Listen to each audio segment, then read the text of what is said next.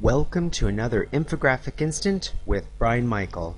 In this episode, we'll be looking at which countries probably have the most anti competitive banking sectors.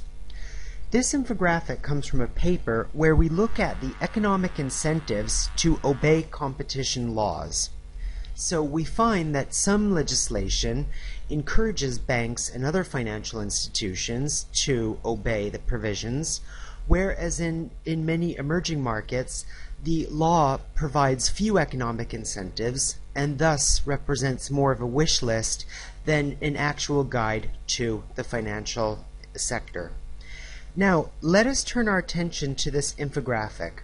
The infographic we see in front of us looks at markups in financial services, where markups are defined as the price of these services offered uh, over the cost, the marginal cost of providing these services.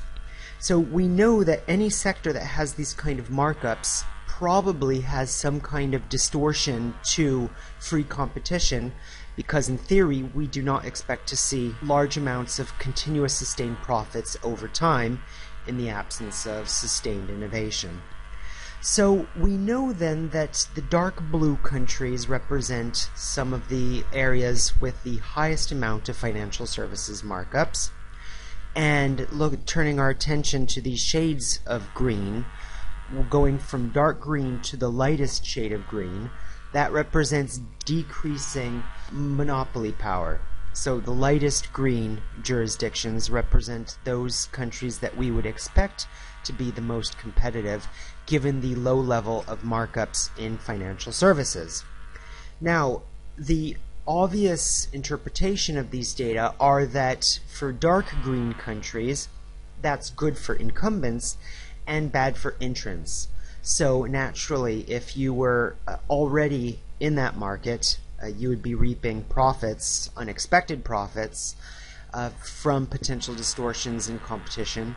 Whereas in, if you are uh, in a green, light, light green jurisdiction, then that's not good for incumbents, but it's very good for potential entrants. So looking at the map you see in front of you, we see that the best countries for incumbents, those with the highest markup power, are China, Saudi Arabia, and other places such as Bulgaria and Moldova. If you can get into those markets, then that's very good and you're likely to have relatively high markups to the extent that we believe these data. If, however, you are in a light green country, then that means that it's a much more competitive market, and this is probably a jurisdiction to look to enter into. Uh, and some of these countries, of course, are the core of the European Union, that's France and Germany, uh, India, and to a lesser extent, Mongolia. So, stepping back for a minute and thinking about the moral of this infographic, we see that anti competitive policy can generate profits if you know which country to look in. This has been another infographic instant with Brian Michael.